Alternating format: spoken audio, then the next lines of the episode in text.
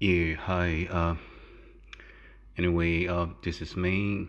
I'm just sending you a message in regards to your topic that you have on the draft.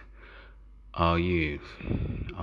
In life, we all go through traumatic experience as we develop in life, as we grow in life, as we progress in life. And as for me, one of my traumatic experiences, my mom.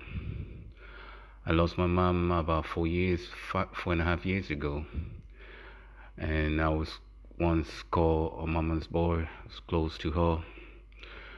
But when I lost her, really, I was in despair. I couldn't believe that my mom was no more. And it took me many years to continue what I was saying about one of my traumatic experience. It took me many years to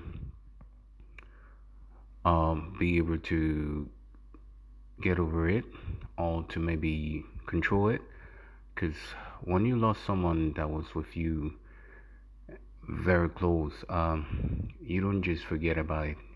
You live with it, but you manage it. So what I decided to do was to start to create habits and do things that I love, so I can slowly forget about my loss, which was my mom. So one of the greatest things that anybody can do that I have experienced lost, especially your parents or maybe your as I was saying, you always have to do things that will help you to slowly recover from your loss. But it's not easy anyway. You just have to keep strong, surround yourself with good people, as you said in one of your episode.